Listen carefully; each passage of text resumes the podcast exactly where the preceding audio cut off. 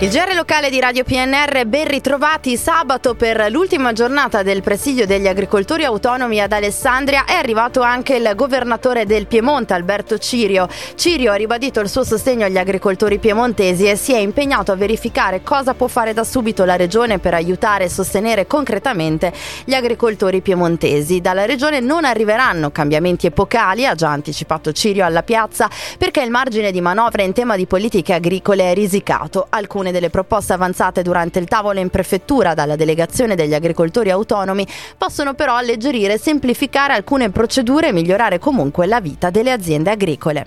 E a proposito di agricoltura, oggi alle 17 nella sala polifunzionale Giovanni Berri in via Emilia a Pontecurone si terrà un incontro dedicato al tema dell'agrivoltaico, ossia la possibilità di produrre energia rinnovabile attraverso l'installazione di impianti fotovoltaici che consentano la coltivazione al suolo sotto i pannelli. Si tratta di un'opportunità introdotta dalle normative europee inserite tra quelle finanziate dal PNRR che ha destinato consistenti risorse finanziarie per promuovere lo sviluppo di impianti fotovoltaici integrati nelle attività agricole. L'incontro è promosso e patrocinato dal comune di Pontecurone.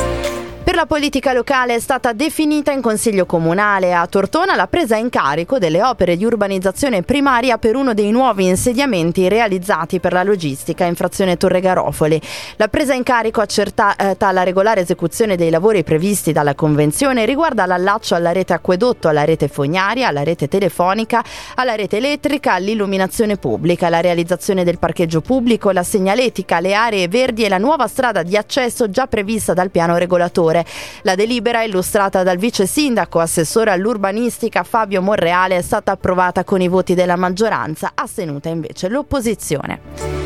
E infine lo sport per il calcio ancora una disfatta per il Dertona che ieri ha perso 1 a 4 in casa contro la Lavagnese, una delle poche squadre che erano alle sue spalle in classifica alla vigilia. Dopo il vantaggio ospite al tredicesimo del primo tempo il pari di Gheie in avvio ripresa aveva raddrizzato l'incontro ma poco dopo il nuovo vantaggio ospite con Masini ha di fatto sancito l'uscita del Dertona dalla partita poi suggellato con una eh, doppietta di Cenicola per il largo vantaggio finale. Per il basket invece ancora una vittoria convincente, la terza consecutiva per la Bertrand Dertona che si impone a Brindisi per 86 a 77 in un incontro equilibrato in cui nel terzo quarto si è marcato il divario decisivo arrivando fino a 16 punti di vantaggio.